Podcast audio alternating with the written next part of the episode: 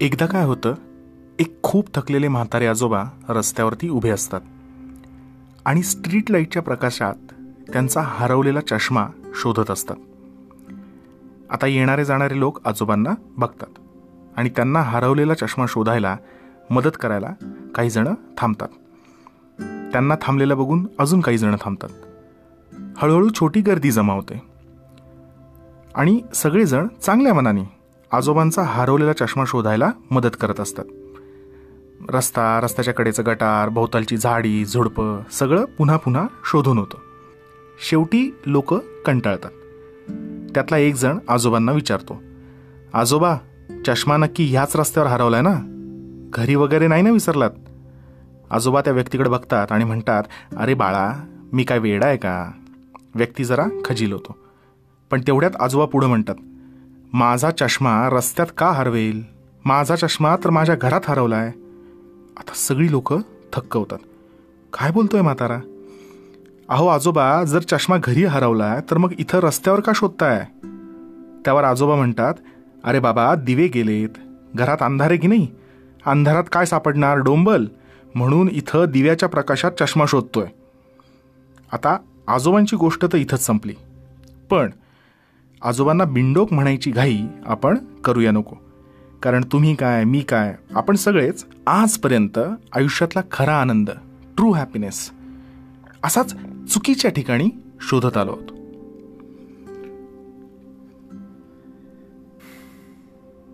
हाय माझं नाव धनंजय. मला पाचवीत असल्यापासून चष्मा आहे. माझ्या डाव्या डोळ्याचा नंबर अडीच आहे आणि उजव्या डोळ्याचा नंबर साधारण तीन आहे.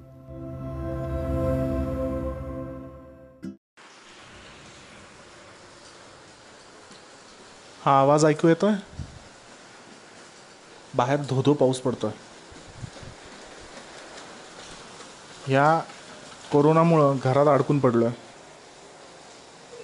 आणि मला असं उगच वाटलं पाऊस पडतोय तेव्हा की आपल्या पॉडकास्टचा हा तिसरा एपिसोड ह्या पावसाच्या बॅकग्राऊंडवरती करावा.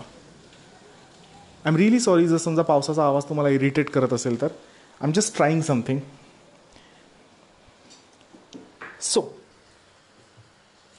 या म्हाताऱ्या आजोबांची गोष्ट मी लहानपणी ऐकली होती. लहानपणी शाळेतल्या बाईंनी ही गोष्ट आम्हाला सांगितली होती. आता त्या वयात त्या लहान वयात फक्त दोन मुद्दे माझ्या प्रकर्षाने लक्षात राहिले होते. एक म्हणजे म्हातारी माणसं वेडी असतात अर्थात लहानपणी असं वाटत होतं. आणि दुसरी गोष्ट जिथे गरज आहे तिथे प्रकाश पडला नाही तर प्रकाशाचा काहीही उपयोग नाही. म्हणजे प्रकाश हा फक्त कामापुरता आहे. कारण जिथं गरज आहे जेव्हा गरज आहे तेव्हा जर समजा तिथं प्रकाश नसेल तर त्या प्रकाशाचा प्रकाश असण्याचा काही उपयोगच नाही ना? आता चुकीच्या ठिकाणी आनंद शोधण्याच्या गोष्टी किंवा हरकती याची एक यादी करायचं ठरवलं मी आणि साध्या सोप्या गोष्टींनी सुरुवात करायचं ठरवलं. पहिली गोष्ट माझ्या यादीमध्ये आली ते म्हणजे कामचुकारपणा. मला न आवडणारी कामं टाळता आली किंवा आपोआप टळली तर मला जाम आनंद होतो. आता मला या गोष्टीमुळं आनंद होतो म्हणून जर का मी आनंदी होण्याकरता किंवा आनंदी राहण्याकरता काम टाळतच राहिलो तर माझ्या आयुष्याची माझ्या जॉबची एकंदरीत सगळ्याचीच वाट लागेल. त्यामुळं काम टाळण्यात आनंद शोधणं किंवा मिळवणं हे गोष्टीतल्या आजोबांसारखं वागणं आहे. दुसरा आनंद आता ह्या आनंदाचं नाव घेताना कदाचित माझ्या तोंडाला पाणी सुटण्याची शक्यता आहे ते म्हणजे डाएट करत असताना डाएटवरती चीट करणं. साधारण दोन दिवस माझा कुठलाही डाएटचा प्लॅन हा व्यवस्थित चालतो. तिसऱ्या दिवशी मी बघून ठेवलं आहे तिसऱ्या दिवशी कुठल्या तरी कर्मदळिद्री मित्राला बाहेर जायची खायला जायची इच्छा होते. नाही तर मला स्वतःवर तिसऱ्या दिवशी चटकन गर्व होतो. वा धनंजय आपण दोन दिवस फक्त हेल्दी खातोय. स्वतःला रिवॉर्ड देण्याची गरज आहे. कसं आहे आधेमध्ये ना हे जंक फूड खायला पाहिजे. त्यांनी कसं म्हणजे बोर नाही होणार. नाहीतर डाएट करता करता आपण डिप्रेस होऊन जाऊ. ते नको आहे आपल्याला. हे किंवा असे कुठलेही युक्तिवाद मला सुचतात आणि ते मी वापरून पोटभर जंक फूड खातो. आता ह्यात मला बेसुमार आनंद होतो.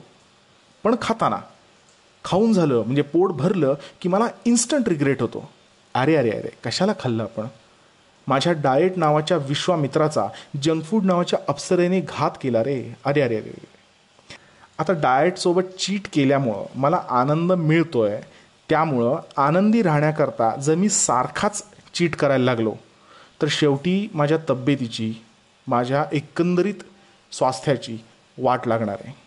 म्हणजे इतपत की काहीतरी अभद्र जीवावर बेतण्यासारखं घडू शकतो हेल्थवाईज त्यामुळे डाएटसोबत चीट करण्यात आनंद मिळवणं किंवा शोधणं हेही गोष्टीतल्या आजोबासारखं झालं. आता यादी तशी थोडी थोडी पुढं खूप मोठी होत गेली काही मुद्दे रिपीट होत गेले. या अंगाने त्या अंगाने सेम मुद्दे परत परत यायला लागले. अशी उदाहरणं खूप येऊ शकतात पण माझा मुद्दा असा आहे की तुम्हाला मला हे अगदी सामान्य ज्ञानाने समजू शकतं की डॅम्बिस आनंद हे तात्पुरते असतात. लाँग टर्ममध्ये ते खूप महागात जातात. पण तरीही या सर्वसामान्य ज्ञानाकडं दुर्लक्ष करून आपण त्या आजोबांसारखे पुन्हा पुन्हा त्याच दिव्याच्या प्रकाशात हरवलेला चष्मा शोधायला का जातो? आता आयुष्यात चुकीच्या ठिकाणी आनंद मिळवण्या शोधण्याची ही जगण्याची रीत जी आहे ना ती मला बदलायची आहे. अवघड आहे आणि ही प्रोसेस किंवा हा प्रयत्न अजिबात आनंद देणारा वगैरे नसणार आहे. पण ते अभ्यास आणि परीक्षेसारखं झालं आहे म्हणजे मला आठवतं आहे मी जेव्हा खेळत असायचो आणि आई हाक मारायची धनू चला आता अभ्यासाची वेळ झाली वगैरे वगैरे तर तेव्हा इतका राग यायचा आईचा आणि एकंदरीत इतका राग यायचा इतक्या लवकर का इतक्या लवकर का अंधार पडला? म्हणजे अजून खेळायला मिळालं असतं तर हे अभ्यासाने काय होणार आहे पुढं? अजून वेळ आहे ना परीक्षेला? वगैरे वगैरे वगैरे सगळे सर्वसाधारणपणे लहान मुलांना जे वाटायला पाहिजे ते वाटायचंच. आता गंमत अशी होती की खेळण्यात जर समजा वेळ वाया गेला खेळण्यामुळं अभ्यास जो मागं पडत राहतो त्यांनी मार्क आणि पर्यायाने आयुष्य कमी पडत राहील. आता ही गोष्ट टाळण्याकरता एक प्रकारे आदर्श विद्यार्थी बनूनच जगायला पाहिजे. वेळेवर अभ्यास केला पाहिजे नियमित सराव केला पाहिजे एकाग्रता वाढवली पाहिजे हे सगळं करायला पाहिजे. ही साधारणतः आदर्श विद्यार्थ्याची लक्षणं असतात तशा प्रकारे. पण आदर्श विद्यार्थी बनण्याकरता कष्ट घ्यावे लागतात. स्वतःवर आपल्या वेळापत्रकावर संयम आणि नियंत्रण आणावं लागतं.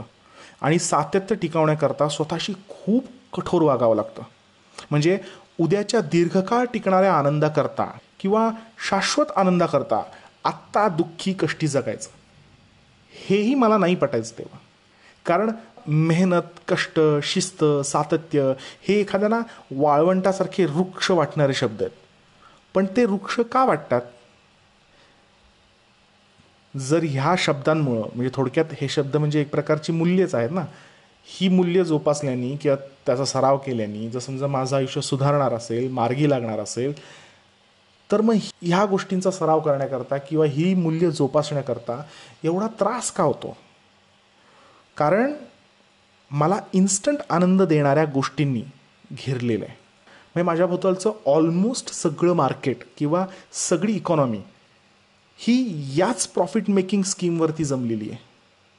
माझ्या भोवतालचं वातावरण किंवा कल्चर ह्या इन्स्टंट मिळणाऱ्या आनंदाला सेलिब्रेट करत आहे मी कोणालाही दोष देत नाही आहे किंवा मी कोणाला नावं ठेवत नाही आहे किंवा हे कसं चुकीचं आहे ते कसं बरोबर आहे असं काही मी म्हणत नाही आहे फक्त ह्या कल्चरमुळं ह्या वातावरणामुळं किंवा ह्या इन्स्टंट आनंद देणाऱ्या मार्केट आणि इकॉनॉमीमुळं माझ्यासमोर असलेलं चॅलेंज किती किचकट बनत चाललं आहे हे समंजसपणाने स्वीकारण्याचा फक्त प्रयत्न करतो आहे आता स्वतःच स्वतः करता मी एक विवेकी तर्कशुद्ध प्रगल्भ लाईफस्टाईल बनवायचा प्रयत्न चालू केला होता. हे प्रकरण इतकं किचकट आणि अवघड असतं आणि ते इतकं दमवतं की डाएटचा प्लॅन तरी मी दोन दिवसानंतर गिवअप करतो. पण हे स्वतःची एक rational logical evolve lifestyle design करणं किंवा अशी जरा विचारपूर्वक आखणी करणं हे असं जगूयात ह्या प्रायोरिटीज ठेवूयात या व्हॅल्यूज ठेवूयात किंवा हे असं कॅरी करूयात हे सगळं करण्यामध्ये जो थकवा येतो काही तासातच गिवअप केला होता. त्यानंतर मी नव्या उमेदीने पुन्हा पुन्हा ह्या प्रोजेक्टला भिडलो होतो. पण ते मेंदूची ना कोशिंबीर करणारं प्रकरण आहे. आता हा नुसता कागदोपत्री प्लॅन बनवायला माझ्या डोक्याचं जर कोशिंबीर होत असेल तर ॲक्च्युली माझा प्लॅन जर समजा खरंच तसा जमला माझी लाईफस्टाईल समजा मी कागदावर लिहून काढलीच रॅशनल लॉजिकल इव्हॉल्ड लाईफस्टाईल जर समजा मी कागदावर लिहून काढण्यात मला यश आलंच तर तसंच सातत्याने जगण्याच्या प्रयत्नात माझी किती ताकद किती विलपावर खर्च होणार आहे. अर्थात अंधारात चष्मा शोधणं अवघड आहे जिकरीचं आहे थकवणार आहे चिडवणार आहे पण चष्मा खरंच शोधायचा असेल तर हे करायलाच हवं नाही का?